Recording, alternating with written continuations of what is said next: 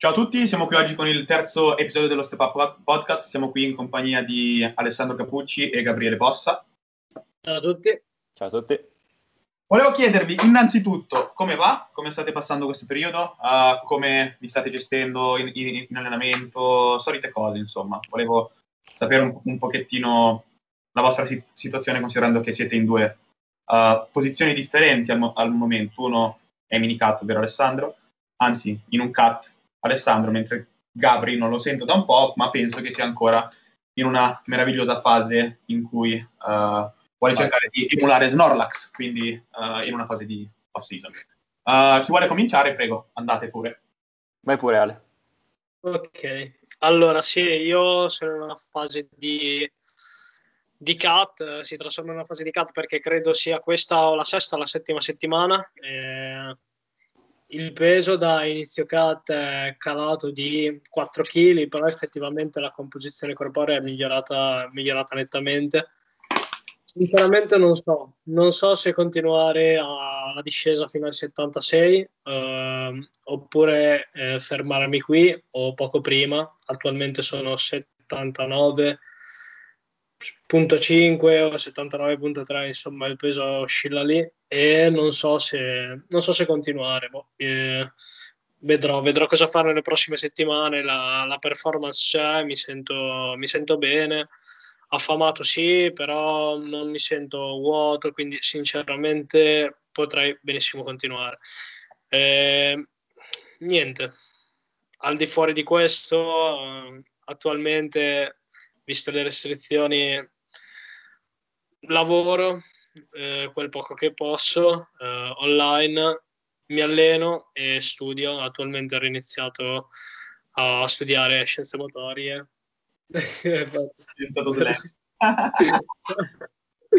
e niente, questo è. Sì. Eh, tu, Gabriele? Buono, buono, Ale, sono contento che, sei, che hai riniziato Scienze Motorie, infatti ti ho fatto i miei complimenti. Ci vuole anche fegato eh, a reiniziare, anche perché è sempre una, una bella scelta, una bella batosta. Niente, la luce non ci sta, eh. esatto.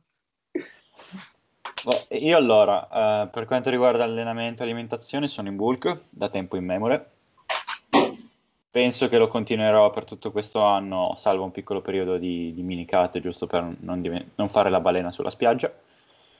E, mm, se, se, si va in spiaggia, ovviamente. Eh, sono seguito da Marco Sterpa, quindi è lui che tiene le, le redini. Io, zitto e muto, eseguisco senza, senza tanti problemi.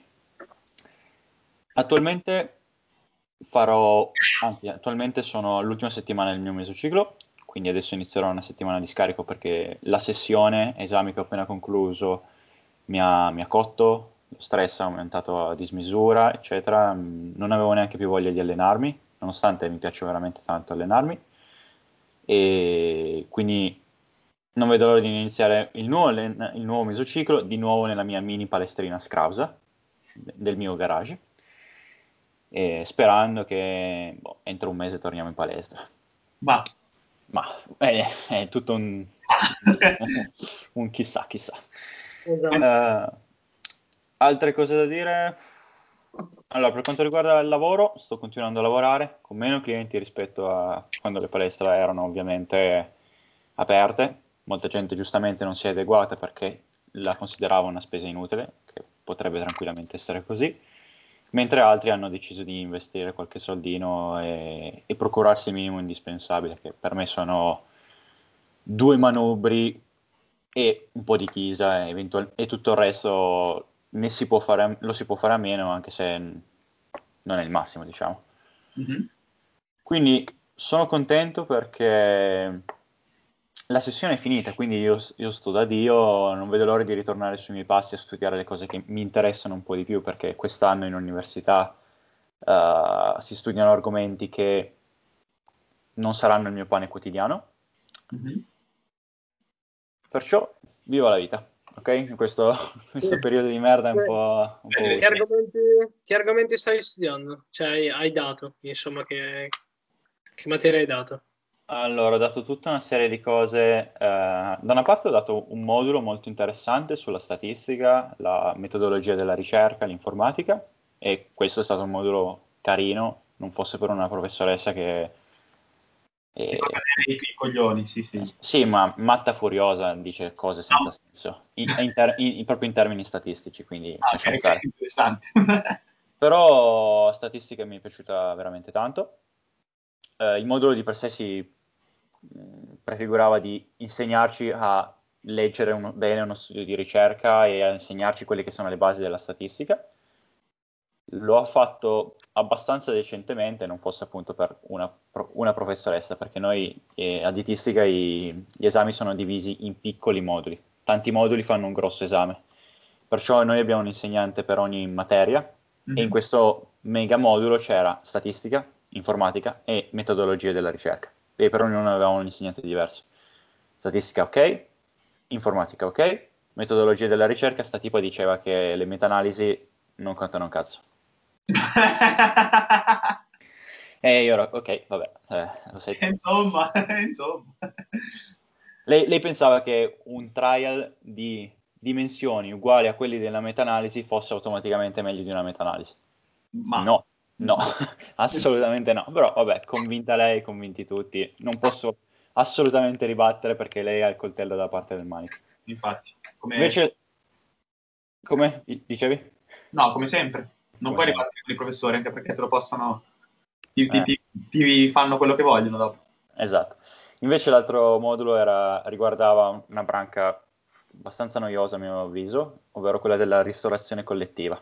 Mm-hmm. Quindi Mm, di valutare e disegnare i menu per ospedali, per mense scolastiche, per case di riposo, eccetera, eccetera, e tutte quelle materie collegate, quindi le, le materie che studiano i processi produttivi, uh, tutte le materie riguardanti la prevenzione, ad esempio lo studio delle malattie a trasmissione alimentare, eccetera.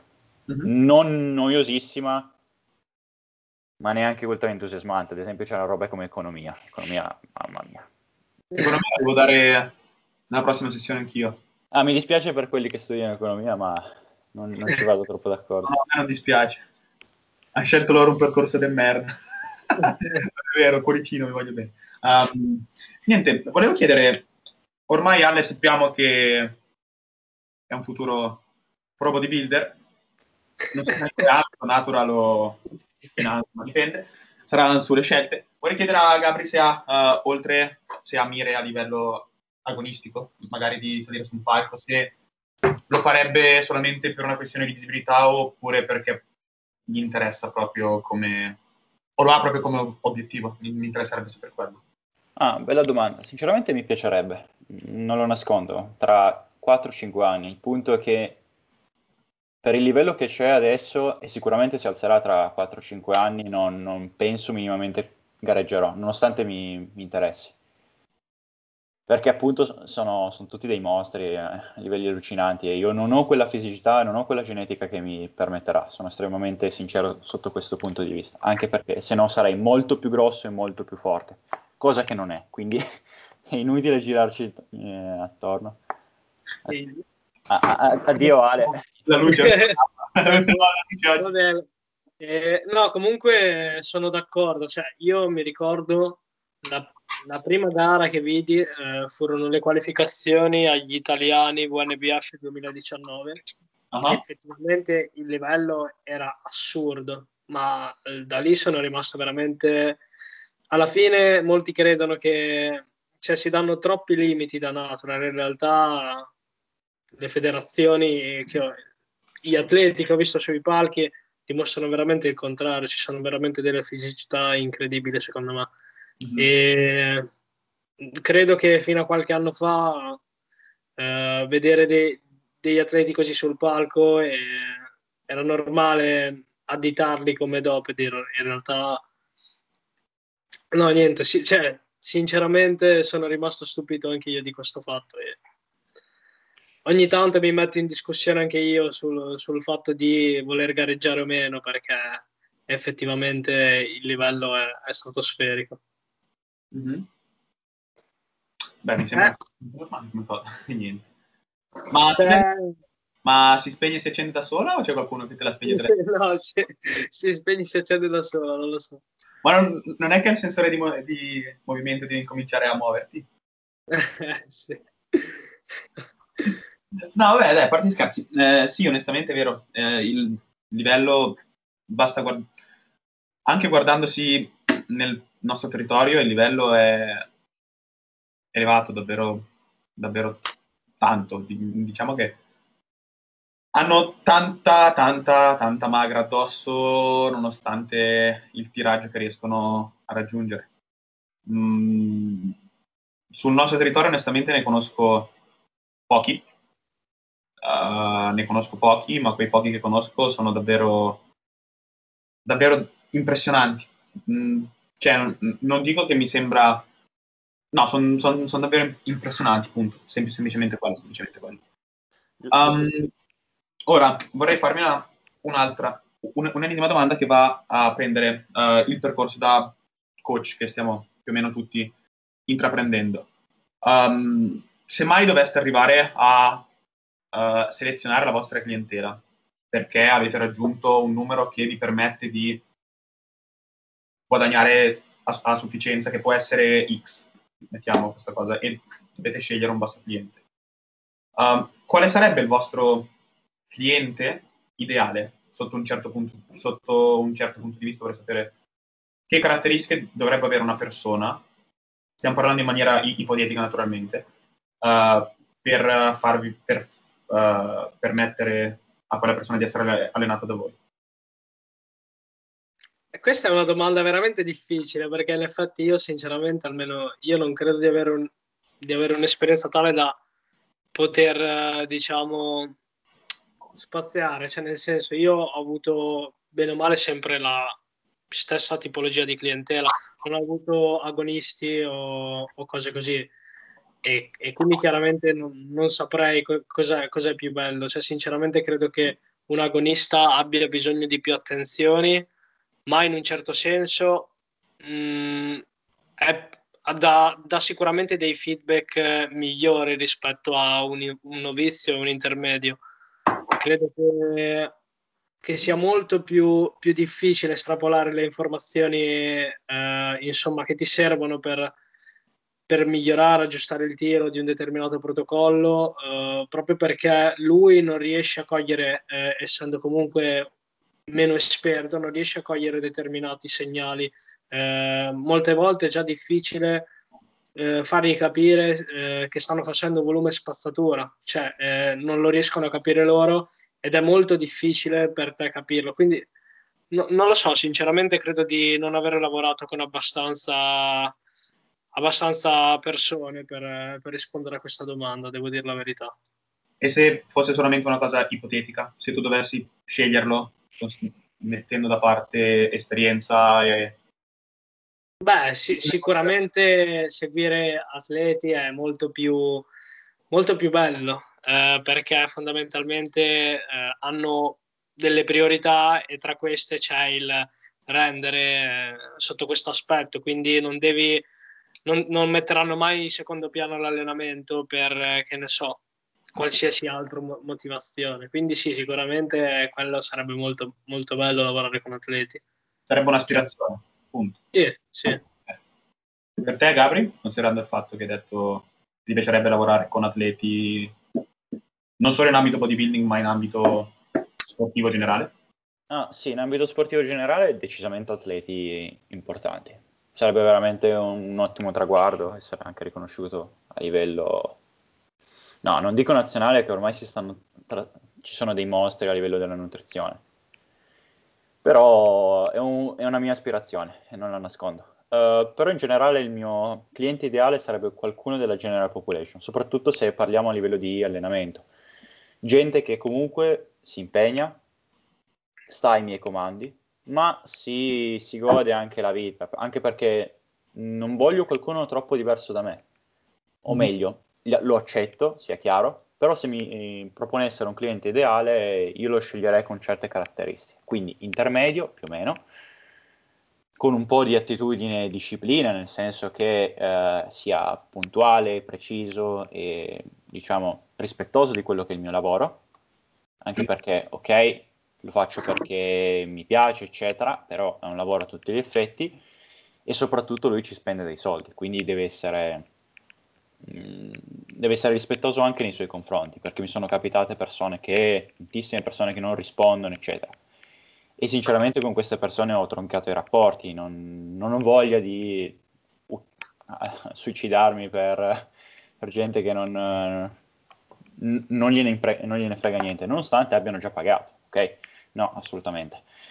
Uh, e poi lo vorrei intermedio anche perché così li posso far fare quel salto di qualità, eventualmente se sono abbastanza bravo e capace.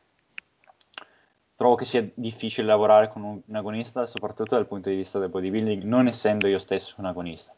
Magari sul resto sì, ma mm-hmm. sul bodybuilding lo, lo reputo addirittura una, un'ulteriore difficoltà. Questo è il mio punto di vista, ma mi piacerebbe comunque provare a seguire qualcuno di così bravo, ovviamente, senza tante pretese. Certo. Mm-hmm. Lo reputi una difficoltà? Per quale motivo lo reputi una difficoltà?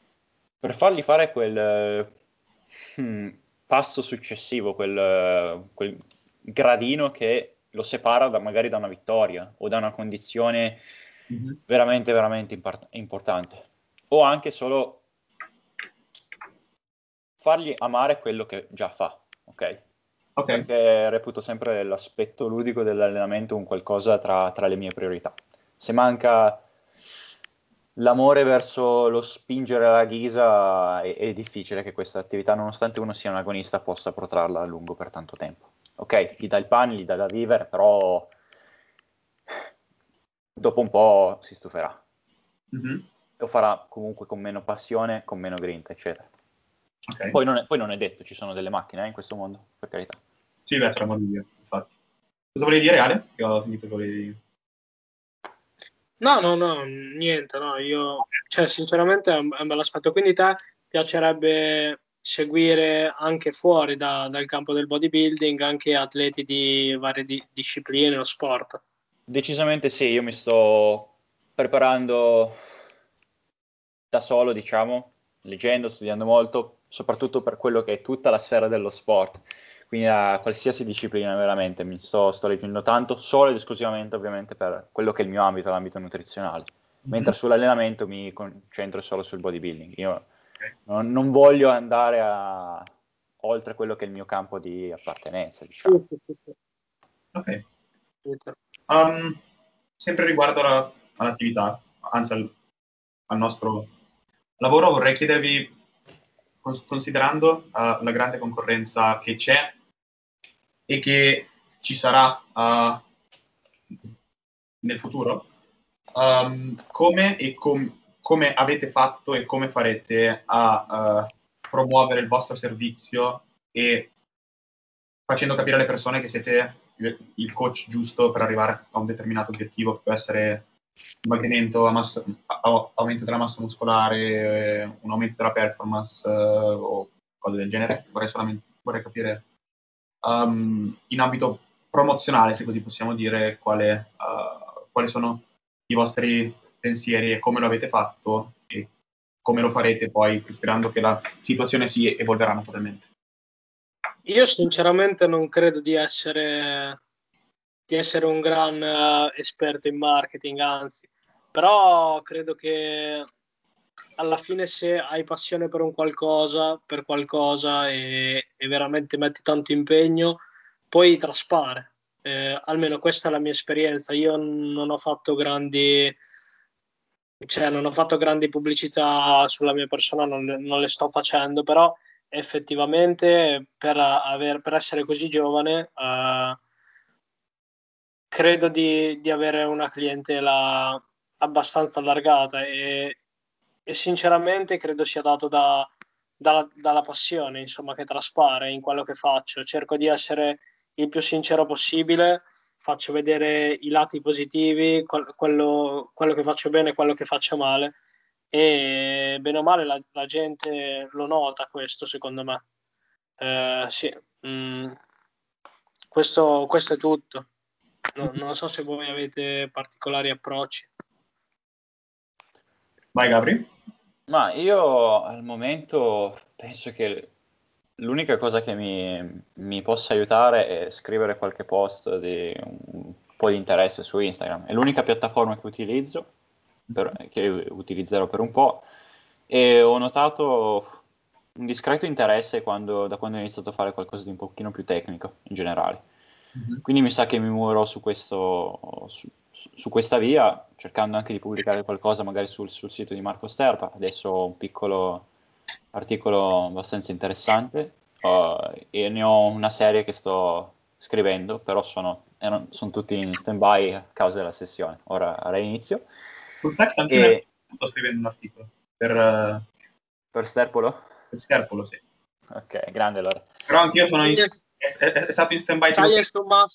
Sciencemuscle.com Esatto, gli facciamo la marchetta. Yeah. Per l'uomo dei 100 kg. Marco Sterpa è il uh, migliore coach nonno a livello italiano. Spero, spero, che non lo senta mai così mi, posso, mi può blastare sul suo account. No, a parte gli scherzi, il, um, l'articolo è in stand-by anche il mio da ormai tipo due mesi, perché ho avuto due mesi di, vorrei dire di fuoco, ma sono stati di merda, uh, tra sessione, lavoro, allenamenti, seguire persone, cose del genere, quindi ho, messo, ho preferito metterlo in stand-by per, avere, per dare priorità a quello che un giorno... No, per, per delle mie priorità, però scusami per l'interruzione. No, no, hai fatto bene, hai fatto bene, ma è giusto così anche. Quello di scrivere gli articoli è un hobby, nulla di più, perciò uno, uno li scrive per se stesso mm-hmm. e volendo anche per attirare le persone, ma alla fine lo sto facendo più che altro perché mi piace farlo, non sì. per altro. E alcuni invece li scrivo per appuntarmi quello che ho capito da un determinato argomento, ce l'ho lì e un giorno avrò quel riassunto, diciamo. Una sorta di quasi quaderno degli appunti, voglio trasformarlo in Instagram. Ovviamente solo qualcosa, se no diventa troppo palloso. Ma tu con uh, post tecnici intendi post tecnici sull'allenamento o sull'alimentazione? Mi interessa sapere questo.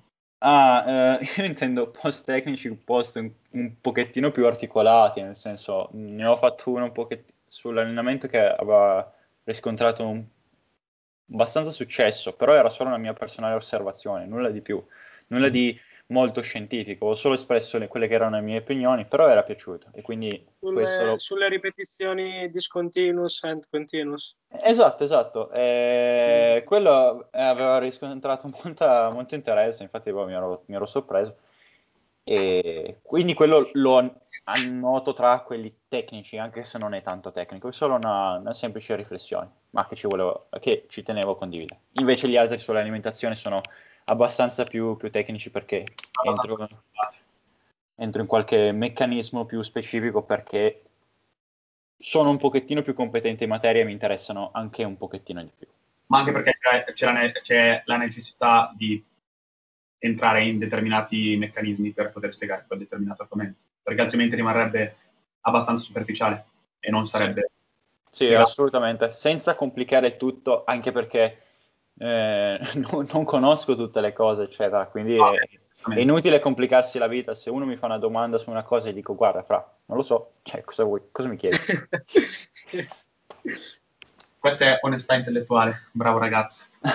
Bravo ragazzo. no, No, più che altro onestà non farsi fregare, cioè, se no... Sì, no, effettivamente, non è uh, Volevo chiedervi questa cosa, che non, uh, non è naturalmente per uh, dissare, perché non è un dissing, uh, né me che studio biologia, né te, Gabri, ma è semplicemente una questione, una domanda che mi faccio da tanto tempo e a cui sinceramente non trovo una risposta. Um, è la seguente. Perché, secondo voi, le persone um, sono più attratte, cerco di metterlo tra, vir- anzi lo metto tra virgolette, da argomenti per quanto riguardano l'alimentazione piuttosto che l'allenamento. In questo ambito in, in, intendo, senza mh, uscire fuori dall'ambito fitness e bodybuilding.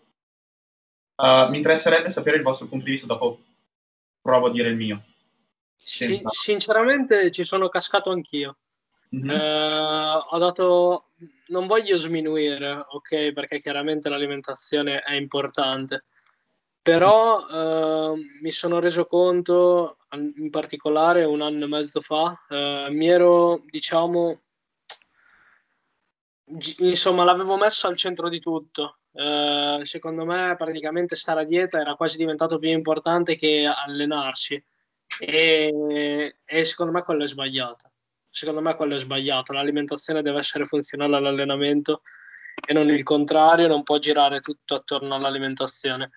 E non ti so spiegare perché, però non, non, ti so spiegare perché. So solo che ero attratto, mi piaceva, era un qualcosa di, di nuovo che non avevo mai approfondito veramente, o meglio, ho sempre approfondito da quando ho iniziato, però eh, un po' per, per, il mio passato non, non sono mai riuscito, ok, a stare a dieta al 100%, e appunto due anni fa, quando poi ho iniziato a fare le cose sul serio, ho notato che quanto la dieta facesse la differenza cioè, tra seguire un'alimentazione corretta e non seguirla e avere una vita, diciamo, sregolata sotto questo punto di vista. E mi sono spostato sempre, sempre, verso, sempre più verso l'alimentazione, eh, ovviamente andando in estremismi mm-hmm. e sbagliando. Ecco, questo, questa è la mia storia, se vogliamo. Ok. Per te, Gabri, invece? Uh, penso che il motivo sia da ricercare nell'influenza mediatica. Cioè, sponsorizzano decisamente di più la dieta Beverly Hills piuttosto che la dieta Lem, piuttosto che la dieta di vivere 120 anni, cazzate qua. Però eh, penso che sia quello la causa di tutto questo grande misunderstanding, cioè solo ed esclusivamente i social. Mm, infa- e, oltre a questo, forse anche la, la, popolarità delle varie figure professionali potrebbe giocare un, un ruolo importante. Mi spiego meglio.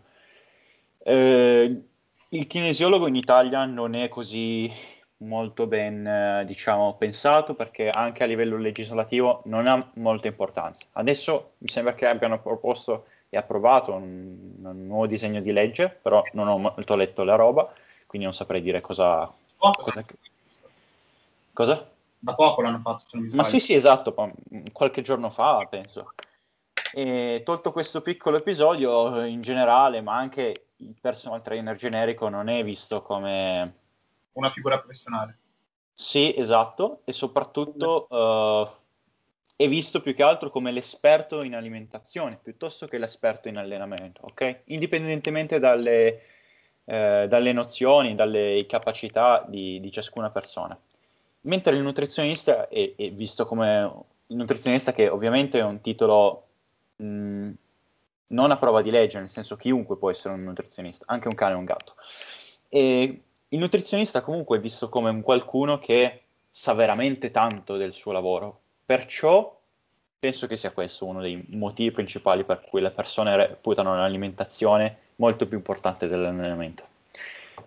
Ovviamente, eh, nonost- cioè, nonostante io sia un futuro dietista, sono il primo a mettere, soprattutto nel campo della ricomposizione corporea, l'allenamento molto più in cima rispetto all'alimentazione come ha detto giustamente Alessandro, l'alimentazione è funzionale all'allenamento, nulla, nulla, di più, ma anche in tutti gli altri sport, cioè proprio è fatto così. Anche lo stile di vita deve essere funzionale all'alimentazione. Esatto, esatto, esatto. Alimentazione che, che si figura, configura come più ple- flessibile possibile a, allo stile di vita del soggetto. Quindi non saprei darti una, una vera motivazione, so, so, solo congetture molto campate ad aria. Ok. Io onestamente Mm, penso che sia dovuto naturalmente a... Mh, mm, secondo me non è tanto questione di, delle persone singole in sé, ma di uh, determinate compagnie, di uh, determinate compagnie sia a livello di integrazione che però producono anche cibi, che possono essere i cosiddetti cibi fit, uh, o anche delle compagnie di mh, mm, cibi pronti, di cui non mi vengono i nomi, vengono i nomi all'estero, um, vengono sponsorizzate molto di più rispetto a come una persona si dovrebbe... Cioè, mh, mm, sì, mentre, scusatemi, rispetto a come una mh, persona si dovrebbe allenare. fanno passare il concetto che l'alimentazione è il concetto chiave per raggiungere certe fisicità, quando in realtà per raggiungere certe fisicità uh, parliamo sempre in ambito natural naturalmente, non voglio andare a, a, a, andare a prendere uh, gente che fa uso perché lì vabbè entrano in gioco, en, entrano in gioco altre variabili, ma mh, prendono, fanno leva psicologico, psicologica scusatemi, su questo. Questa persona che è così, quindi è professionista in questo ambito, mangia sei volte al giorno riso, pollo e quello che mangia, mangia questo determinato alimento perché questa, fa questo, ha queste proprietà uh, funzionali all'interno del corpo. E questo diciamo che sulla persona fa più leva rispetto a vedere una persona che va balls to, to the walls su un hack squat, su un, una leg press o su una qualsiasi cosa. Perché mi sono accorto di quanto mh, il cibo faccia tanto l'aspetto psicologico di una persona, riesca a influenzare tanto la persona. Quindi se... Ma... Dimmi. No, ma poi secondo me, cioè, se poi ci pensi, una persona uh, crede, di, crede che l'allenamento sia quello facile, bene o male entro in palestra, muovo due pesi e il resto della giornata poi deve stare a dieta, magari non ce la fa e, o non ce la fa, non, non vuole farcela, ok? E, e quindi crede che sia lì il, il problema, eh, che sia per quello che non migliora, quando in realtà è perché non si fa il culo in allenamento, cioè detto come, non, come va detto, e almeno quello lì nella maggior parte dei casi. Alla fine l'alimentazione, bene o male, eh, sì, devi avere una dieta adeguata, eccetera, eccetera, eh, chiaramente, non voglio dire questo, però è, è molto più facile seguire una dieta che che ne so, farti allenarti forte, insomma, allenarti bene. Eh, credo, sì, credo sia questo il motivo, anche uno dei motivi. Sì. Vero. Ce ne sono tanti di motivi, anche tra, basta che guardi gli influencer, gli influencer di oggi a livello del fitness non ti parlano di certo come, una, come ci si dovrebbe allenare, ma ti fanno uh, sì la ricetta del cazzo ne so, del, pancake. Del, del pan, pancake del cazzo, cioè onestamente questo è il, il, il problema. Non, parlo a livello italiano su questo caso perché non so come sia all'estero, ma penso che sia una costante anche al di fuori del, dei confini del nostro paese, onestamente. Però, eh, sì, però dai, diciamo che l'Italia è famosa per il cibo, quindi anche, anche sotto, sotto, il lato fitness non ci smentiamo.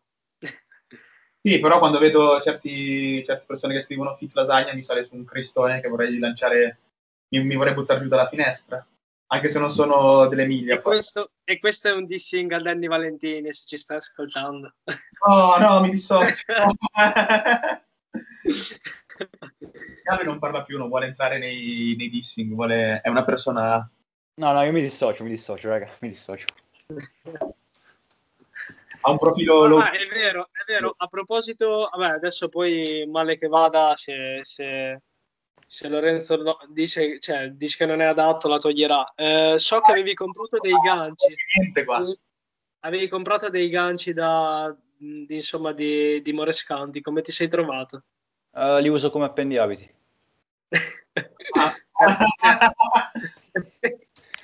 no, perché, cioè, nel senso... L'idea era bella, volevo usarli. Non ti, eri, non ti eri trovato bene, però... Eh... Non vanno per i componibili quelli che ho io, non vanno, ho provato in qualsiasi modo. In tutte, in tutte le maniere. Li sconsiglio, infatti se qualcuno li vuole e ha dei manubri seri, uh, penso che vadano benissimo e glieli vendo ovviamente a un prezzo molto, molto onesto. Quindi questo funziona come compravendita. Chi offre di più per i ganci? eBay, cazzo, siamo su eBay. No, parte gli scherzi, eh, chi, chi, ascolta li vuole ve li vendo senza problemi, eh? anche a un prezzo molto molto onesto, perciò, perché io non posso usarli. Okay. Quindi ah, credi che il problema stia nei componibili, non nei ganci in sé? Perché sì, penso per quello. quello che credo che tu sia l'unico che ha avuto, almeno da, da, quello che ho visto io, voi chiaramente non si sa. Eh, però credo che sì, tu sia l'unico ad aver avuto delle problematiche sotto questo punto di vista. Sapevo sì, che gli avevi scritto, però non, non, ho più saputo nulla, pensavo... Eh, mi, ha, mi, ha, detto di come fare, ho provato, ma nulla, non, non, non, vanno, non vanno per quelli che ho, cioè nel senso non vanno per i, per i dischi Decathlon. Io onestamente non so chi è, ma non lo seguo, quindi non so come è andata la faccenda. Pazienza, no, io neanche lo, lo seguivo, io sapevo perché ho visto. Questi, qua, questi ganci strani, forse la prima volta che li ho visti era da lui e ho detto wow, sono life changing. A me, a me, a me piace, cioè nel senso mi piace come, come, come coach, ho visto anche che sta avendo degli, degli cioè, ha, hanno avuto degli ottimi risultati dei, dei miei amici che conosco che si fanno seguire però ha una visione che non condivido, cioè sinceramente, lo dico chiaramente, no, non credo sia un incompetente, anzi, anzi davvero, però ha una visione che non condivido. Bene, boh, io, io, non conosco, quindi... Ad essere un disc ad Antonio Morescanti, è stato un piacere. Uh, allora, um, passando a... Vorrei farvi due domandine un pochettino così, a random onestamente, perché giusto per cambiare un pochettino discorso. Vorrei chiedervi se voi, uh, pre- cioè voi preferireste mh, avere nella vostra vita giornaliera più tempo a disposizione oppure più denaro per, avere, per poi raggiungere qualcosa? Così da... Tempo. tempo. Con, il tempo con il tempo ci fai, sì sì, tempo assolutamente. Il, diciamo la ricchezza più grande secondo me non è il denaro, ma il tempo. Cioè, bene o male... Oddio, anche questa qui è sempre una frase... Povero questo qua, sembra proprio una frase da chiare tasche bucate. Infatti, sembra, sembra una frase fatta, però no, in, realtà, in realtà, sinceramente, se puoi avere anche un lavoro che ti permette, ti permette di fare tutto, ma se poi non hai il tempo per farlo, eh, bene o male, cioè, questo è quello che penso. Ecco. Ah, più, più, denaro intendo proprio nell'immediato, come se tu domani ti svegliassi e avessi nel conto in banca 100.000 euro, così per dire. E quale sarebbe il compromesso per avere questi 100.000 euro? Non ho capito. Nessuno. allora sì, va bene, però cioè che discorso... No, no, nel senso... Eh no, eh... perché magari col tempo puoi riuscire a costruire il tuo business ed avere poi determinati, poi determinati soldi mh, mm, meritati senza avere peso sulla coscienza, diciamo, mettiamola così. È una domanda difficile. Tu come risponderesti, Gabri? Tempo, decisamente. Uh, per le cose che voglio apprendere e sapere voglio più tempo, i soldi non me ne faccio niente. Oddio, sono comodi, eh, per carità, chi, chi, dice il contrario. Però voglio veramente più tempo per, uh, per fare tutto, per studiare alcune cose per godermi più la vita, il tempo. Non, proprio non ci penserei neanche due secondi per andare sul tempo più soldi, anche se fosse una cifra spropositata. Anche perché mettiamo il caso avessi un quantitativo di soldi in mane, uh-huh. ok, miliardi. Io nella vita non è che voglio fare la, la jazz, io voglio proprio fare la, la professione che sto studiando, ok? Cioè, la voglio fare, non la faccio solo per i soldi, sì, per carità, voglio arrivare a uno stipendio che mi gratifichi per avere tutti gli agi della vita, sia chiaro, non lo nascondo. Però voglio veramente più tempo, mh, mm, per tutti i motivi che ho citato. Mm-hmm. Non cambierò sì. mai posizioni, penso. Ah, Anche perché alla fine...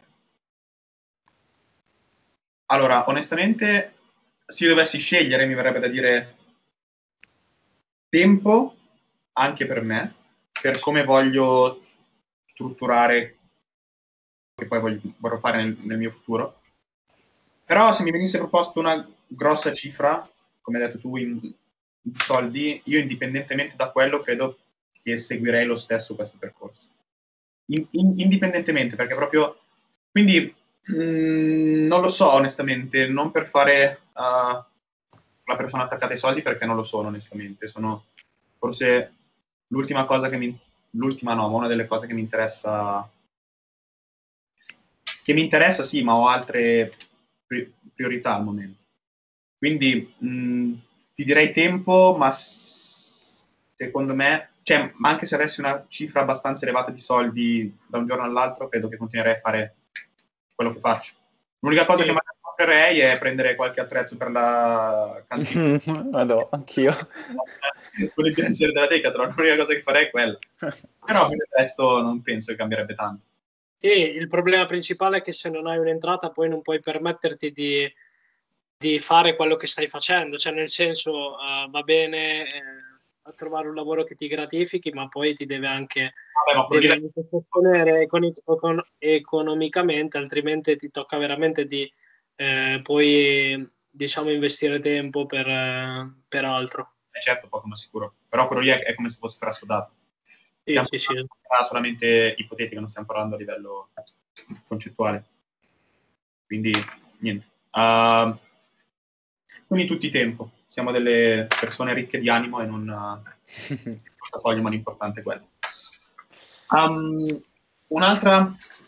Che split, che split state eseguendo al momento? Questa è una domanda che vi faccio io. Io? Al sì. momento sto seguendo uh, una uh, due on, uno off, due on, uno off uh, con uh, braccia, gambe, uh, off, uh, push pull. Quindi non, non, su base settimanale?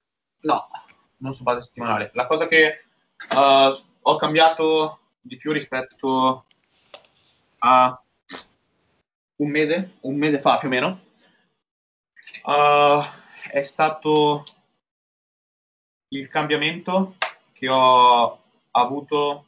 Mm, non è il cambiamento, ho, ho avuto uh, uno. Sì, un, un, cambiamento a livello di mh, mm, allenamento su determinati es- esercizi. Uh, ho cambiato il mio amato top set e back off um, sugli esercizi in cui sono veramente debole, uh, con uh, degli straight set, mh, mm, semplicemente per il fatto che mi trovo uh, relativamente meglio, ma mi trovo meglio per la questione mm, di poter lavorare con carichi un pochettino più elevati e riuscire ad apprendere, nonostante il carico sia più elevato, riuscire ad apprendere il pattern motorio un pochettino meglio, perché quando lavoro, è una cosa che ho notato tanto su di me, quando lavoro con carichi elevati riesco a rimanere più um, concentrato, riesco a, eh, non è tanto, sì, sia più concentrato, ma riesco a rimanere un pochettino più, uh, più lucido e più presente nell'esecuzione dell'esercizio mentre quando vado ad eseguire per esempio un back off, consideriamo il fatto, prendiamo per esempio una panca piana pesa stretta, io andrei a fare un back off con gli 80 kg più o meno, verso le 10-12 ripetizioni. Uh, stiamo parlando di una close grip, sì, close, close grip uh, bench press. Uh, mi trovo stremato dal top set a livello mentale, perché per me il top set non è una questione di non è eh, solamente una questione fisica, ma proprio mi distrugge a livello mentale. A livello mentale arrivo dopo un top set che sono annichilito. Beh, eh, Stessa cosa. quindi stai usando, stai usando, dei buff, cioè stai usando un eh, de, sì, buffer. Allora, non ti dico propriamente buffer perché non è buffer, perché anche sugli straight set vado, vado a cedimento, ma a, a livello mentale mi trovo più fresco, se ti posso dire così. Se devo andare ad eseguire tre set di close grip bench press, mh, mm, vado ad eseguire il primo, dal primo all'ultimo sono a, a cedimento. Quindi diminuisci il carico e rimani sullo stesso range di ripetizioni? Bellissimo. Anche se il range di ripetizione rimane abbastanza ampio. Quindi su, ti faccio quell'esempio, ho tre set tra le 5 e, le, e le 12 ripetizioni. Ma è una cosa che faccio solamente su di me, perché gli straight set non li intendo mai con un range di ripeti- ripetizioni così ampio, ma è una cosa mia personale perché io quando vedo uh, un top set e due back off set proprio entro nella modalità robot, se, così possiamo dire, entro nella modalità robot in cui a livello mentale so che in, nel top set devo dare quella, determina- quella determinata cosa, altrimenti non sono contento su determinati esercizi in cui faccio fatica a livello di performance, a livello uh, proprio di setup, di, di, traiettoria del movimento, come volete qualsiasi cosa, preferisco avere scritto proprio 3, 3 per x ripetizioni a x ripetizioni. Mi cambia proprio la percezione del, dell'esercizio, ma è proprio una questione a livello mentale, mi, mi cambia quello. Mi permette di rimanere un pochettino più, se lo posso mettere tra virgolette, sereno, anche se poi di serenità c'è relativamente poco. Perché mentre mi alleno non sono sereno, però vabbè, mi, mi riesce a dare quella freschezza che onestamente non riesco a tenere and- andando ad eseguire un top set un back a livello mentale, non a livello fisico, perché ti ripeto, quello che mi fa cambiare tanto è, livello, è la fatica a livello mentale. Se devo andare ad eseguire, come ti ho detto, top set e back off mi uccido a livello mentale, mentre con 3 straight set mi ritrovo molto meglio. Semplicemente quello. Anche io, anche io ho cambiato l'approccio, l'approccio top set e back off perché effettivamente sentivo questa mancanza di... cioè, più che più per il tuo discorso, mm-hmm. eh, più per un discorso di volume, cioè, secondo me mi stavo, mi stavo allenando secondo me a, a, un volume troppo basso per tanto tempo, cioè era veramente da tanto che avevo questo approccio, eh, molti, molti esercizi erano stallati e bene o male a un certo punto a un certo punto a forza di sì, cambi, cambi esercizi, eccetera, eccetera, però a un certo punto poi ti viene anche voglia di, di rimetterti in gioco provare nuove, nuove, soluzioni. In questo periodo uh, sto andando molto per i piramidali, quindi al posto di fare quei due set ne, fa, ne faccio tre, uh, però sempre piramidali discendenti, quindi uh, bene o male l'approccio è sempre quello, prima serie pesante, leggera eccetera, eccetera. Su alcuni esercizi invece faccio, faccio più o meno quello che, che fai tu, quindi il range di ripetizione rimane fisso, però a serie dopo serie diminuisci il carico perché poi chiaramente se vai a cedimento ri- non riesci a replicare la performance, sì, quello è chiaro. E invece Gabri, che, che tipo di split stai eseguendo attualmente? Allora, io come loro faccio un 2 on, un off, quindi la mia split dura 9 giorni, tranne quando ho avuto qualche impegno durante la sessione che è durata decisamente di più. Uh, attualmente, guarda, ve la dico senza problemi anche. Allora, ho spinta, trazione, off, gambe, braccia, spalle, off, e di, nuovo spinta e full trazione, off. Quindi molto easy mi piace e penso che la terrò ancora per qualche mesociclo. Ce l'avevo già dallo scorso, infatti. Mm-hmm.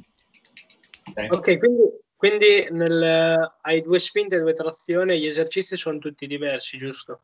Uh, sì, sì, sì, gli esercizi sono tutti diversi, abbastanza tutti diversi, sì, sì. Quindi ripeto lo stesso esercizio dopo nove giorni e nonostante tutto riesco ad avere discreti incrementi di forza anche perché e di performance anche perché uh, sono comunque accettabili dal momento che li facevo già nel mesociclo precedente. Yes. Ok. Chiaramente, sì, poi diciamo che sì, a maggior ragione in questo tipo di, di splittaggi così a frequenza, non so come definirla. Bassa, molto bassa. Proprio, sì, cioè, esatto. In realtà la, il muscolo viene allenato una volta ogni 4-5 giorni, quindi molto ottimale per me almeno. Però sì, sì, sì. il movimento viene allenato dopo tanto tempo, nel senso uno no. si aspetta di migliorarlo più facilmente con una frequenza molto più ravvicinata. Invece io mi trovo benissimo così, tranquillamente, sono riuscito a progredire. Ora ho avuto uno stallo solo ed esclusivamente per lo stress accumulato, quindi ci sta, va benissimo. Eh, dico la verità, non ho mai provato.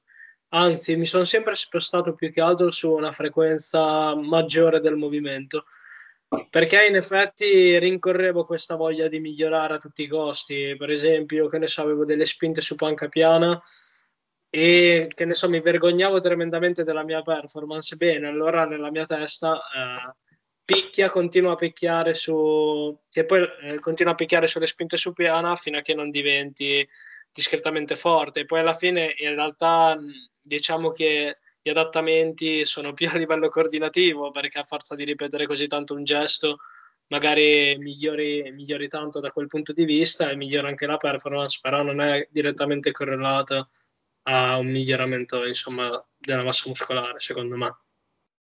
Sì, for- forse sì, forse no, mm, dipende, diciamo. È sempre un, un terno all'otto, non, non hai una... Sì, non hai la certezza. Non hai la certezza. L'unica certezza... L'unica certezza... No, niente, niente, è troppo, è troppo brutto da dire. Um, uh, e niente. Um, anche se guardo a quella cosa che hai detto te Ale, a livello di sbatterci la testa su un esercizio perché sei testardo, giusto? Perché tu sei, tu sei testardo, parliamoci chiaro. Sì. Uh, stessa cosa, diciamo che lo sono anch'io, ma cioè, fammi pensare, un paio di mesi fa mi sono ritrovato, uh, mi sono ritrovato davanti a un ostacolo abbastanza grande. Come sapete, io ho il mio bellissimo infortunio a livello del capo breve del bicipite, no? E a, a, furia di continuare a martellare su determinati esercizi perché volevo che diventassero diventassero migliori, non solo a livello di performance, ma anche a livello tecnico, andando a sbatterci la testa mi sono ritrovato con un impingement a livello subacromiale abbastanza importante, sono dovuto stare fermo per circa quattro settimane senza andare ad eseguire movimenti di spinta, movimenti di tirata, senza praticamente allenarmi, praticamente. Uh, e questa cosa non la sa nessuno perché non l'ho, non l'ho dato a vedere. Um, Quando è successo? Quando è successo? Successo subito dopo che hanno chiuso le palestre. Avevo ripreso a fare la panca piana col bilanciere uh, e ho avuto un, dopo circa quattro settimane che la continuavo ad andare ad eseguire con un volume abbastanza elevato da testa da, da, da stupido. Uh, mi si era infiammato e quindi sono dovuto star fermo. Um, quindi quello che voglio cercare di dire è sì se non avete mh, sì migliorare naturalmente, sì andare a cercare un miglioramento a livello uh, della performance, a livello tecnico o qualsiasi cosa voi vogliate, ma se un esercizio non fa per voi, onestamente, quello che posso capire io, uh, farlo di più lo renderà migliore sì, ma, non, ma servirà relativamente a poco. Vero, vero, vero. È quello che penso naturalmente, come um, come leggo ultimamente, cioè come ho, ho, letto tante volte che le persone dicono sì, per migliorare, un, per fare, per migliorare una cosa fatela spesso. È giusto, per amor di Dio, ma se non sei, se madre natura è stata stronza con te e non ti ha costruito per fare un determinato esercizio, non continuare a farlo. Oppure lo puoi personalizzare banalmente. Esatto. Secondo me, no, secondo ma... me una frequenza elevata a livello del movimento Vai, vai, dillo, dillo, dillo. Una cosa contro di te era solamente per cercare di far capire alle persone che non esiste niente di così tanto fondamentale come cercano di far passare come si ah, quello è vero. Quello non è che se sì. fai 200 kg di, di, panca piana necessariamente hai due pettorali e ti serve il reggiseno per uh, andare in giro, no? Non è quello che... Non sì, è... Sì, è era solamente per chiarire questo punto, niente, niente di che. Um, diciamo, che, diciamo, che, una frequenza del movimento alta ti permette di avere più chance nel perfezionarlo e nel renderlo, diciamo, trovare la variante adatta a te. La variante, insomma, il setting adatto a te. Ecco. Mm-hmm, giusto. Assolutamente. Stessa cosa anche del, del, del, range of motion, che abbiamo parlato, ne abbiamo parlato, è trito ritrito questo argomento, che non va standardizzato per le persone, naturalmente. Vero. È più o meno la, la stessa cosa. Um, niente, vorrei fare, uh, anzi vorrei trattare l'ultimo argomento, che è un macro arg- argomento, cerchiamo di uh, farlo abbastanza velocemente. Te, te, devi andare alle 7? No, no, no, vai, vai. Ok, va bene, allora vorrei parlare dell'exercise selection, vorrei capire un pochettino cosa intendete per questo argomento, come lo trattate e se volete fare degli esempi fateli, fateli pure. Farei partire Gabri che non parla da un po', lo vedo allora, cos'è? Eh, parlo in via generale? Vuoi che parli in via generale oppure... Preferisci, se vuoi fare un'introduzione per te dopo fare qualche esempio, fallo, fallo tranquillamente. Ok, penso che il primo punto sia chiedere alla persona che sia davanti quali esercizi sente bene, quali esercizi gli piace. io non smetterò mai di dire che l'aspetto ludico dell'allenamento è fondamentale. Se non ti piace un esercizio e uno te lo mette nella scheda, dopo un po' ti stufi, non vuoi più farlo, vuoi cambiarlo, eccetera. E alla fine hai, hai perso tempo senza ottenere quello stimolo che volevi ottenere, banalmente. Ok? Perché magari non sei portato, utilizzi altri muscoli, mh, mm, non, metti, non, ti ci metti d'impegno. Quindi, uh, selezione degli esercizi per me parte da cosa piace a una persona fare. Ovviamente è fondamentale, io questo sono anche un pochettino figlio, tra virgolette, del mio vecchio allenatore, Domenico Versano, che eh, tendo a guardare abbastanza la struttura come tutte ossea di, un, di, una persona. Ovviamente nei limiti del possibile, senza cercare di complicarmi tutto, anche perché non è che se guardo una persona eh, ho la vista alla GX, ok? Mm-hmm. Quindi si fanno delle prove, ovviamente, si fanno delle prove Uh, si parte anche diciamo, dai, dai, livelli di forza del soggetto, si vede anche se uno è un, magari delicato a rischio articolare, cioè ha un elevato rischio articolare perché te lo dice lui, nel senso guarda io mi sono infortunato un botto di volte perché ho i polsi che sono delle mezze cartucce e tu dici ok, va bene, eh, facciamo un pochettino di tensione, eh, vediamo quando utilizzare macchinari, manubri eccetera o bilancieri. Um, poi, secondo me, parte tutto sempre da uh, qualche esercizio su cui bisogna puntare per tanto tempo, ovvero bisogna trovare una variante, diciamo un pochettino per ogni movimento, che sia un... ora è molto di moda dire tirata orizzontale, tirata verticale, spinta orizzontale, eccetera, che va benissimo per carità, quindi si parte da un, una variante di una determinata tipologia di, di movimento si capisce se è adatta al soggetto, nel senso se non ha varie uh, eventuali problematiche, quindi la si testa, la si prova, si, ri- si, ricevono dei feedback e magari la si tiene. Quella variante la si tiene per tantissimo tempo. E poi c'è tutto il contorno, in quella variante dobbiamo diventare estremamente forti, questo è un discorso molto molto basic, è un qualcosa di ultra mega generalizzato, ma alla fine l'ipertrofia è figlia della forza indirettamente Perciò cerchiamo di diventare forti sul movimento e anche su tutti gli altri. Quindi uh, l'exercise selection per me parte da questo movimento e poi da tutti gli altri, perché noi vogliamo stimolare, ok? Sempre tra virgolette, il muscolo tutto sotto una serie di angoli differenti. Quindi noi non vogliamo solo concentrare banalmente tutto il volume su un singolo esercizio. È stupido ed è limitativo. Perciò prendiamo più esercizi che possiamo, cerchiamo di spalmarmi bene lungo il nostro microciclo, lungo il nostro mesociclo, quello che è. E, e quindi di nuovo li testiamo, proviamo, perché di solito con me il, mes- il primo mesociclo è sempre di prova. Prova nel senso che bisogna trovare quel, quel volume, quegli esercizi che sono adatti al soggetto e magari li si cambia anche tante volte nel corso dello stesso. Ovviamente premettendo il fatto che se li, li, si esegua in maniera corretta, ok? Quindi magari si, ci si intestardisce un po' di più su alcune varianti e le si prova bene, ok? Non che, oddio, non mi trovo bene in sto stacco, e ci credo, se lo fai di merda, è ovvio.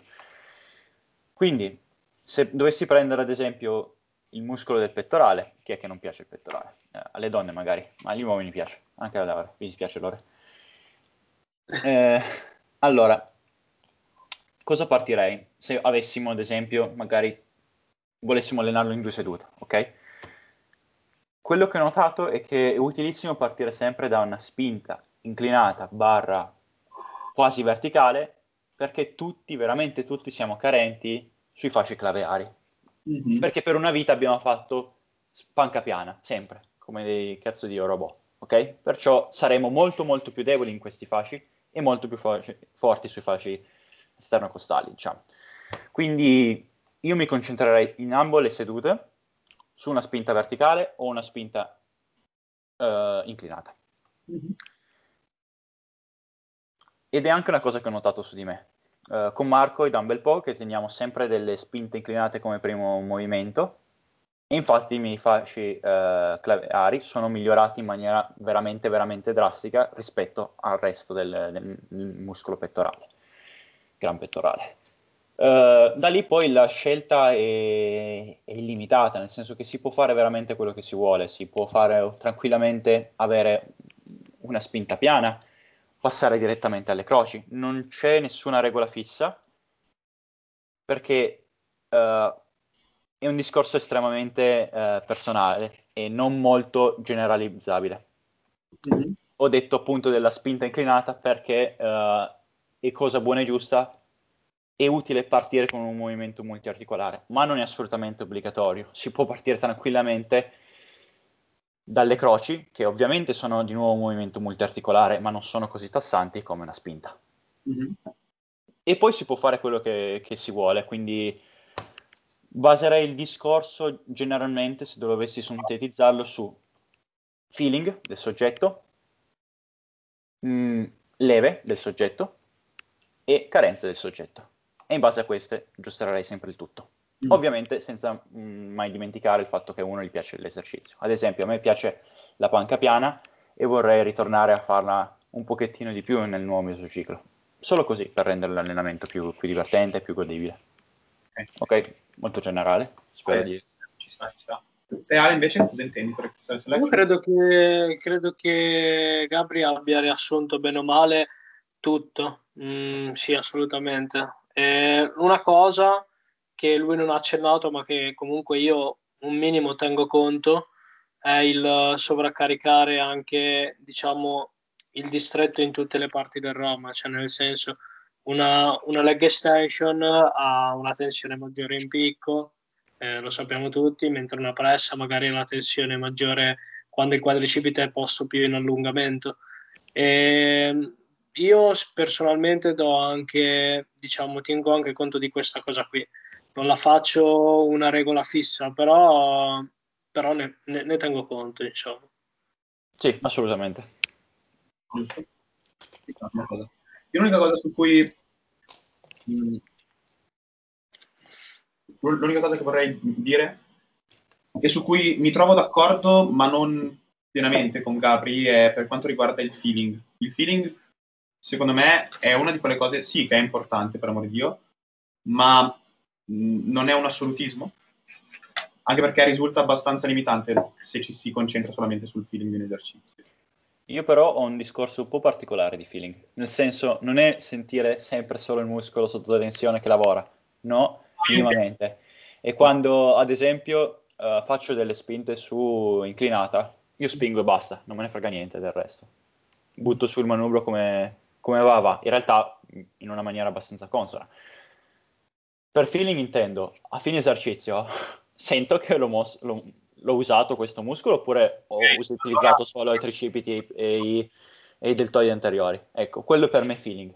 E la stessa cosa che, che dico in moltissimi tanti esercizi, a meno che non si dilati un pochettino il tempo sotto tensione, o sia un qualcosa un pochettino di fino, ok? Sì. Nei, mus- nei multiarticolari io dico solo no, spingi, non ti concentrare su quello, se no è una limitante. Ok, giusto. Quindi, il feeling per me addirittura è il pump post, post ripetizioni, post serie. Post, post, post set allenante. Okay, allora esatto, perché per ho di... pump anche con quattro ripetizioni su una panca inclinata, tranquillamente. Anche per con tre. L'avevo malinterpretato io. Per no, no, no, me, hai ragione. Su alcuni esercizi, secondo me, cioè su alcuni esercizi, magari anche molto particolari, come può essere una lat machine, bene o male, eh, un minimo mi, mi concentro. Mm, sì, su altri, magari come un rematore, no. Eh, no, no, rematore... assolutamente, sì, sì. Io intendevo un briciolo, ma non eh, focalizzarsi solo sul ah, sentiamo proprio il muscolo che si contrae, si allunga. Un minimo ci deve essere perché se non lo senti minimamente c'è qualche minimo problema, ok? Mm. Qualche, cioè, minimamente intendo veramente a, a livelli bassissimi, ok? Sì, sì, sì, e ad esempio io anche nella Lake Machine penso, sempl- penso anche a, a contrarlo. La gente non è, molto, non è molto concorde sul, sul, scrollare le scapole, diciamo, sul, sull'elevarle, sul deprimerle. Io personalmente però, mettendo ovviamente i gomiti in avanti, non trasformandolo in un esercizio per il trapezio, mm-hmm. lo, lo, lo, sento da Dio e quindi lo faccio tranquillamente. Mm-hmm. Quindi feeling ok, non troppo. Anche, anche perché la lat machine è molto versatile, cioè nel senso vuoi colpire l'upper back, vuoi colpire, vuoi colpire il gran dorsale, secondo me eh, non basta solamente direzionarle nell'esecuzione magari mh, per il gran dorsale, busto più, più dritto, eh, scapole. Diciamo che non si chiudono, non si adducono, rimangono sempre abdotte. Secondo me non, non basta solo quello. È una, semplificazione, uh, è una semplificazione di un esercizio che può avere 200 milioni di interpretazioni. Esatto, esatto, esatto. Anche se andiamo a parlare di un esercizio per il gran dorsale, onestamente a me non viene da pensare alla lat machine. Anche perché se ci pensiamo tutti, uh, l'esecuzione canonica, ovvero standard, quella che si vede nelle sale, non va di certo a colpire il gran dorsale, non va a colpire di più i muscoli retrattori delle scapole, per come viene fatto. Esatto, esatto, esatto, con l'adduzione. È vero, è vero, questo è assolutamente. Poi sì, non, non credo nemmeno sia un line of pull ottimale, secondo me, per, per, il gran dorsale. No, in ogni caso non è un line of pull ottimale per il gran dorsale. Ci sono esercizi che hanno che riescono ad avere più valore. Pull, per esempio, quello sì, che... Irow magari. Esatto, anche il latte pull-in, quello sponsorizzato uh, da, dal Vise, uh, non so se avete presente. No. Ma... Sì, sì, sì. Presente, esatto, ah, okay, quello lì diciamo che se, se, si parla di line of pull credo sia il più ottimale però chiaramente ma, ma banalmente basta pensare anche a una uh, lat con la D-handle chest supported però lì è già più uh, va, va, viene, viene, preso più in considerazione il gran dorsale rispetto che a una lat machine normale sì, sì, sì, sì. Uh, oppure mi viene in mente il uh, pull down, il lat pull down della Nautilus. Non so se ce l'avete presente. No, sono eh, un po' povero per avere... Anch'io. Anch'io. Onestamente lo dico perché l'avevo provato alla Big, uh, la palestra di Roma dove si allena Marco. Sì, sì, mi sono allenato quello che mai visto, però non, non, lo, non, ho presente dove. Ah, ah. No, no, dove sia il macchinario, eh. la Big lo scoperto. Dove aspetta? No, vabbè, non importa. Comunque, n- non ho presentato proprio il macchinario. Ecco, quello, questo era quello che volevo dire, poi ho fatto un po' di confusione. Guarda, provo a, a, condividere lo schermo e ve lo faccio vedere. Perché è una cosa. Io l'ho, l'ho provato. È stato boh, amore a prima vista. Aspetta, eh. Prima che compare qualcosa che non deve compare, com- comparire. uh.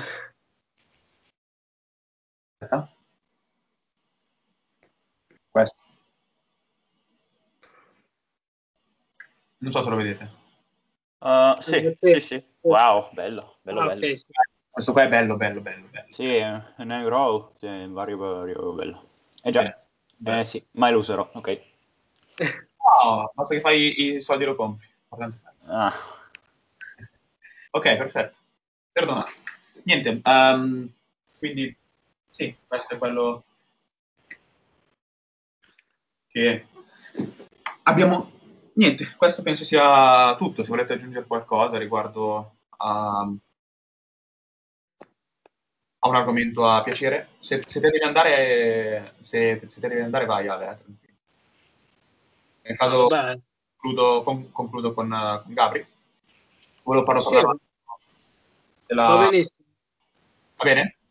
Sì, sì, va benissimo. È stato un piacere. È, è, è stato un piacere, Ale. Ci vediamo presto. Ciao, Ale. Ciao, ciao, ciao, ciao, ciao. Eh, buona serata.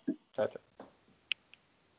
Ciao ragazzi, uh, siamo qui con la continuazione del podcast. Uh, avremmo dovuto continuarlo ieri, ma abbiamo avuto uh, problematiche io e Gabriele e non siamo riusciti a finirlo e a concluderlo. Volevamo fare una piccola parentesi per quanto riguarda uh, la metaflomation e, e niente, uh, lo, continuiamo, lo continuiamo adesso. Uh, speriamo che non vi dia fastidio un taglio così netto, ma ci sono state problematiche, quindi uh, mi scuso. Allora, vorrei partire facendo un'introduzione al discorso. Um, per chi di voi non sapesse cosa sia la metaflomation, ve lo lascio spiegare da Gabriele un, vi dà solamente un hint di cos'è la metaflammation e poi inizio a dire un pochettino mm, quello che reputo fondamentale per capire questo concetto. Vai Gabri. Allora, eh, ciao a tutti, Erava, in realtà eravamo rimasti d'accordo che parli, partavi, partivi tu e poi partivo io, però vabbè. Eh, va bene no, devo solamente spiegare cos'è la metaformation, che non voglio, che non voglio utilizzare termini uh, sbagliati più che altro, ti lascio spiegare. Ah, sì, cos'è? ok, allora, cos'è la metaformation? Eh, non reputo che sia p- proprio corretto definirla come una sorta di, di, malattia, ma certamente è una sorta di disturbo, un, uh, un disturbo che accade nelle persone che sono affette da obesità. E quindi è un tipo, come si può mm, diciamo intuire dal nome, di infiammazione che eh, riguarda il metabolismo. La potremmo definire in questo modo come appunto un'infiammazione metabolica silente, ok, che quindi non si nota in maniera uh, evidente e uh, continua, quindi cronica, a differenza della classica infiammazione acuta che è uh, relativa a un periodo di tempo più circoscritto. Quindi Lore, io l'ho definita, se vuoi puoi continuare. Okay, fatto questa premessa di Gabri, vorrei cercare di affermare, di assodare dei concetti che reputo interessanti da conoscere prima uh, che si approfondisca il concetto della metaflammation. Uh, in, in, questo caso stiamo parlando di soggetti obesi, quindi sappiamo tutti che dobbiamo parlare di tessuto adiposo. Che cos'è il tessuto adiposo? Il tessuto adiposo, anzi, da cos'è formato il tessuto adiposo? Partiamo da questo, è formato da cellule che vengono chiamati adipociti. Questi, il tessuto adiposo naturalmente si può differenziare, come sappiamo tutti, in tessuto adiposo bianco e in tessuto adiposo bruno. Diciamo che all'interno del tessuto adiposo uh, queste non, so, non, non sono le uniche differenziazioni che possiamo fare ma dobbiamo anche sapere che adi- all'interno del tessuto adiposo c'è una popolazione leucocitaria e uh, la maggior parte di questa popolazione è costituita da, costituita da macrofagi. All- all'interno di questi macrofagi possiamo distinguere due uh, fenotipi, ovvero uh, il, il, fenotipo M1 e il fenotipo M2. il fenotipo M1 diciamo che viene chiamato, eh, chiamato mh, il macrofago attivo, mentre l'M2 è un macrofago che è attivo in modo alternativo, se così possiamo definirlo. Il macrofago M1, diciamo che prende, um, viene anche preso in considerazione, no, viene, è un macrofago pro-infiammatorio, quindi che porta infiammazione e che porta naturalmente a, tanti, uh, a tante problematiche che poi uh, vanno rispecchiare, che vengono, um, vengono um, prese in, in considerazione quando si parla di obesità, ma, ma non solo naturalmente, e i, i macrofagi M2 che sono i, i cosiddetti uh, macrofagi antinfiammatori. Come sappiamo tutti, l'obesità che cos'è? È una malattia che porta ad uno, stadio, ad, ad uno stato, come ha detto Gabriele, uh, di infiammazione, cro- di um, una bassa infiammazione a livello cronico, quindi che c'è sempre, porta sempre ad uno stato di infiammazione a livello cronico. Nonostante sia basso, è pur sempre uno stato di infiammazione. Da cosa è dato questo stato di infiammazione? Questo stato di infiammazione è dato semplicemente uh, da, uh, dalla presenza all'interno del tessuto adiposo di circa il 40% di questi macrofagi uh, e naturalmente la maggior parte di questa popolazione di macrofagi sarà costituita da macrofagi M1, quindi proinfiammatori. come ben sappiamo, questi macrofagi M1 mm-mm, portano, sono proinfiammatori e cos'è che fanno? Um, um, permettono il, il, il, rilascio di alcune citochine, come per esempio il fattore di necrosi tumorale alfa, ovvero il, TNA, il TNF-alfa, che um, non mi ricordo in quale studio è stato uh, riscontrato come una delle prime uh, citochine che uh, porta all'insulino resistenza, che è uno dei tanti problemi che naturalmente avremo all'interno di uno stato di ehm, obesità. Um, quindi, come ho detto prima, all'interno mh, di persone obese la popolazione mh, adipocitaria è formata dal 40% di macrofagi, mentre all'interno di persone lean, quindi in forma o magra, è costituita, è costituita solamente dal 10%. Uh, eh, questo incremento di uh, cellule di macrofagi all'interno delle cellule adipocitarie cos'è che porta? porta ad un incremento di diversi, di diversi fattori eh, e questi includono una dislipidemia, um, un aumento uh, di free, free, fatty acid, che non viene mai il termine in, in italiano, ovvero di uh, acidi grassi liberi, acidi grassi liberi non viene colesterolo e anche, uh, i, e anche gli LPS, ov- ovvero i lipopolisaccaridi. Um, e, niente, direi che per farvi capire solamente uh, quanto uh, l'obesità abbia uh, dietro, naturalmente, quanti, quante, um, quante, um, quante, reazioni possono avvenire all'interno di uno stato di... Um, ad, ad, uno stato cronico di inf- infiammazione, anche se questo sia latente. Quindi diciamo che l'obesità va considerata come una malattia e non solamente come un... va, va considerata come una malattia e non come uh, un, un, gioco, diciamo. Uh, e diciamo che qui naturalmente possono essere... Naturalmente sto prendendo in considerazione tutti i movimenti body positive che stanno uscendo uh, ultimamente che per amore di Dio, non si deve discriminare una, una, persona per il proprio aspetto fisico, ma non si deve nemmeno negare quanto l'obesità, sia a livello femminile che a livello maschile, nella popolazione possa essere un, anzi, è un problema, uh, è, un, è un problema a tutti gli effetti che va combattuto. fatta questa premessa, lascio parlare Gabri della Metaflammation e niente, vai Gabri. Esattamente, l'obesità è una terribile patologia che se non sbaglio affligge quasi un 30% della popolazione italiana. E... È circa il 38, lo sai? 38? Eh, allora eh, è salita quando mi ricordavo, scherzo. e purtroppo non è neanche, non è neanche compresa all'interno dei livelli eh, essenziali di assistenza, il che la rende una patologia estremamente costosa anche per il singolo individuo, che appunto non, non, non può andare to- incontro a tutte le cure che sono garantite dal sistema sanitario nazionale, eh, ovvero solo una parte di esse.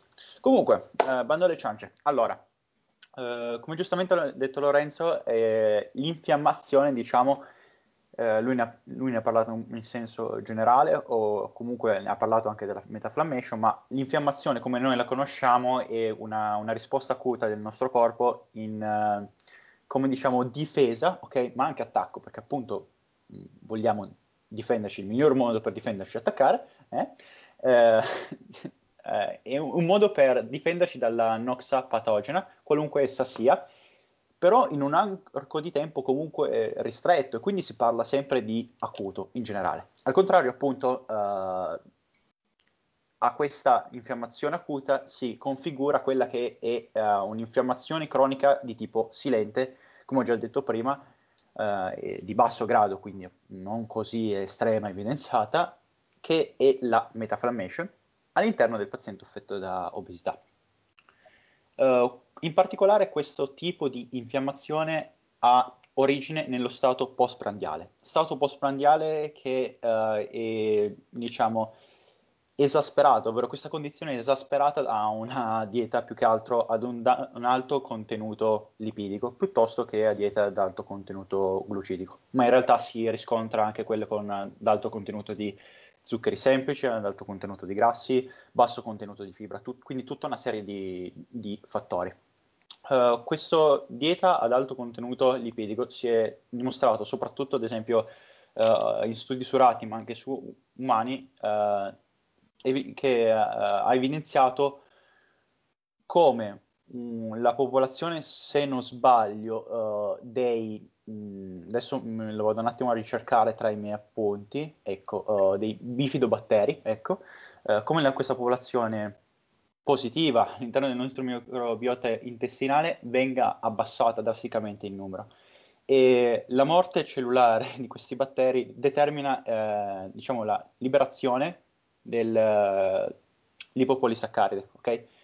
Questa molecola di tipo glu- glucolipidico ha un'importanza fondamentale perché quando viene assorbita a, all'interno del nostro intestino, ok? Quindi va all'interno della nostra circolazione, determina una risposta infiammatoria perché va a stimolare quella che è la secrezione di citochine pro-infiammatori, in particolare se non sbaglio uh, l'interleuchina, uh, sì, esatto, l'interleuchina infiammatoria. Ecco, l'interleuchina 1 beta è la numero 6, se non sbaglio. Ok, sì, queste qua. Sì, l'interleuchina 6. Esatto, e queste qua uh, vanno a, ad aggiungersi, a aggravarsi a tutte quelle che, che sono gli, di eventi negativi eh, che connotano la, l'obesità. Quindi è sempre una cosa di uh, un fattore che va ad aggravare l'altro. Uh, ma non solo, questa metaflammation è però anche una sorta di, di, risposta, quindi non ci sono solo cose negative, perché essendo un tipo di infiammazione ha anche lo scopo di difenderci, ok? E qual è questo scopo? Banalmente quello di produrre, tra le tante cose, anche i ROS.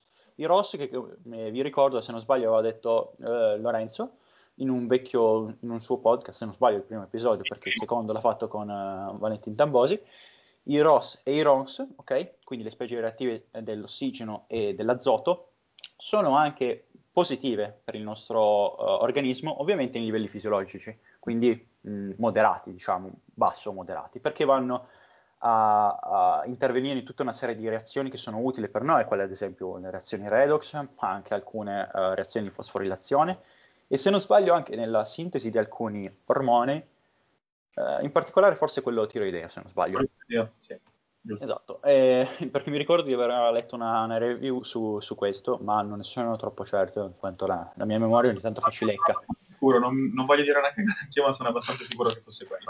Ok, ottimo. Ehm, quindi abbiamo, abbiamo questo, uh, questo stato proinfiammatorio dato dallo stato postprandiale. Cosa accade in un soggetto obeso? Un soggetto obeso è in uno stato infiammatorio postprandiale perché è quasi sempre a, a mangiare. Nel senso che mh, lo stato postprandiale non è che si esaurisce subito dopo il pasto, dura diverse ore e quindi può durare anche la maggior parte delle 24 ore mh, giornaliere, ok? Quindi si parla anche di eh, 16 e passa ore se uno fa eh, 5 pasti, ok?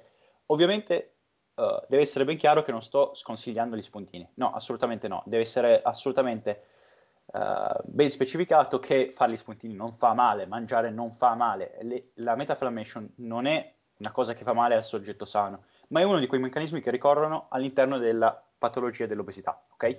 Questo deve essere assolutamente chiaro perché non voglio domande in direct strane. No, scherzo. Eh, eh, allora, comunque, eh, abbiamo detto che diciamo, qual è uno dei possibili meccanismi della metaflammation, ovvero uh, l'endotossemia metabolica, che è quella del, del, appunto, uh, della dieta high fat che va a, stimolare mh, l'abbassamento della popolazione di bifidobatteri all'interno del, uh, del nostro colon. E comunque, mh, l'organo principale, l'organo principale che ha già anticipato Lorenzo, deputato nella risposta infiammatoria Nell'obeso qual è? Ovviamente è l'organo adiposo, okay? organo o, tessuto, in realtà è più, più, un organo perché ha proprio una, una mh, ha diverse funzioni. Sì, sì, uh, no, vai. In, in particolare il, il, tessuto adiposo bianco, ok? Non quello bruno, quello metabolicamente attivo, più attivo, perché anche quello bianco è attivo. Sì. E abbiamo, diciamo, tre, tre meccanismi base. Mm, la prima è uh, l'ipertrofia degli, l'ipertrofia adipocitaria, ok? La seconda è uh, determinata, cioè strettamente collegata con la prima, è il fatto che questa ipertrofia adipocitaria va a determinare una condizione di ipossia cellulare perché gli adipociti, gonfiandosi comunque, le goccioline lipidiche che stanno all'interno di questi adipociti, eh, gonfiandosi perché vanno ancora a prendere uh, trigliceridi, eccetera, determinano un'espansione del volume cellulare e questo volume cellulare va a stringere i vasi sanguigni perché ovviamente il tessuto adiposo è irrorato e quindi eh, si, ci si ritrova in, in, eh, in, condizioni di carenza di ossigeno, quindi ipossia.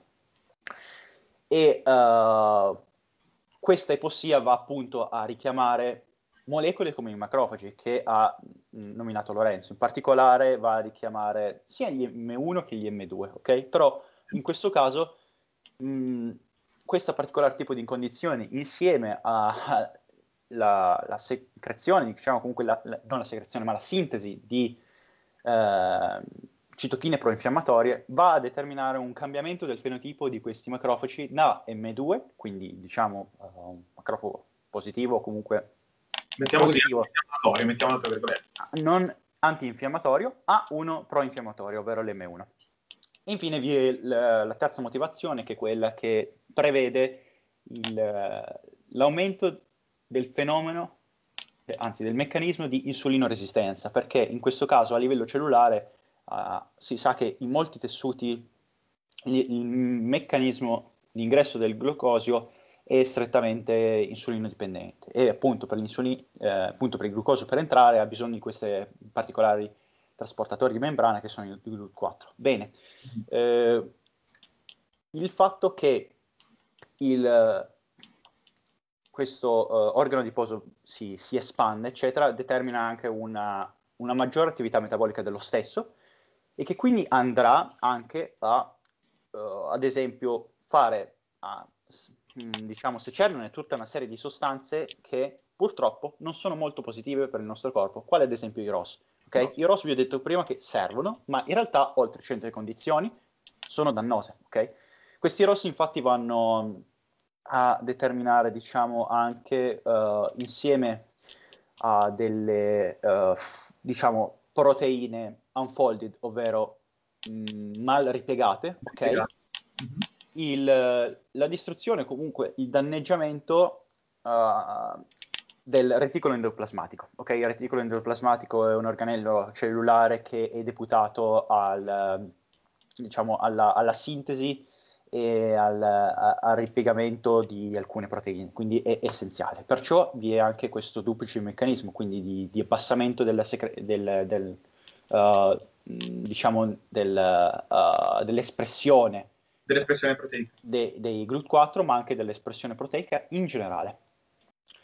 Quindi, in via generale, uh, ora mi sto aiutando un pochettino di appunti in modo da avere un, un, un discorso ordinato.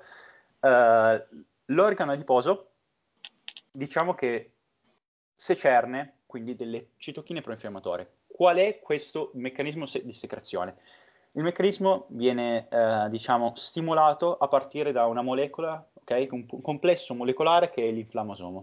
L'inflammosoma è, diciamo, questo grosso molecola proteica che viene stimolata quando la gocciolina lipidica aumenta, ok? In, in questo caso poi eh, l'inflammasoma va a stimolare ancora a sua volta le, le caspasi, uno, ok? Quindi una, uh, diciamo una sorta di, di, di, via cellulare che si, eh, di, molecole che permettono la, la, maturazione di alcune citochine pro-infiammatorie, ovvero uh, converte in particolare una, una, citochina che se non sbaglio è, è la pro-interleuchina 1b, quindi una interleuchina immatura in una interleuchina matura. Ok? Uh, grazie, allora ogni tanto si fa un po' di casino. E, e non solo, uh, in questo modo vengono queste, tutte queste interleuchine, perché non c'è appunto solo l'I1, eh, l'IL1B, ma vi è anche l'IL16, l'L18, l'L1, uh, no, il10, pardon, senza l'1 davanti, uh, determinano una sovraregolazione di alcune molecole a loro volta ancora pro-infiammatorie che vanno a, di nuovo a reinnescare tutto questo meccanismo, che sono le uh, adipocitochine.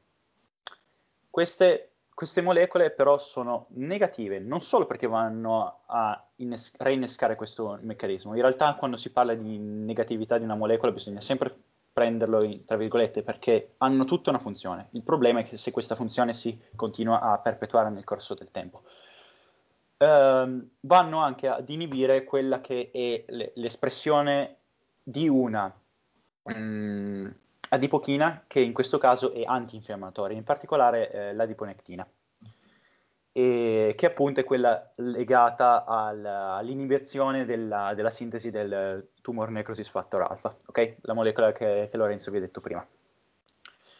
Non solo avvengono delle modifiche metaboliche a livello del tessuto adiposo bianco, ma anche a livello di altri organi. Ad esempio, a livello epatico avviene la, la necrosi cellulare e quindi a sua volta richiamerà macrofagi che eh, sintetizzeranno queste interleuchine che incrementeranno questo stato infiammatorio silente o comunque lo perpetueranno, eh, ma avviene anche a livello uh, pancreatico come anche a livello ipotalamico. In alcuni casi, ad esempio, questa sovraespressione di queste interleuchine, diciamo, permette, o comunque non è che permetta, ma va a ad implicare, o comunque va, pardon, ad esplicare diciamo, una, una morte cellulare, una, una necrosi, ok? non proprio apoptosi perché se non sbaglio non penso sia molto programmata. Anzi no, questa parte è meglio che io non parli perché io non sono così esperto quindi lasciamola così. Non voglio confondervi le idee visto che l'esperto più in materia è Lorenzo.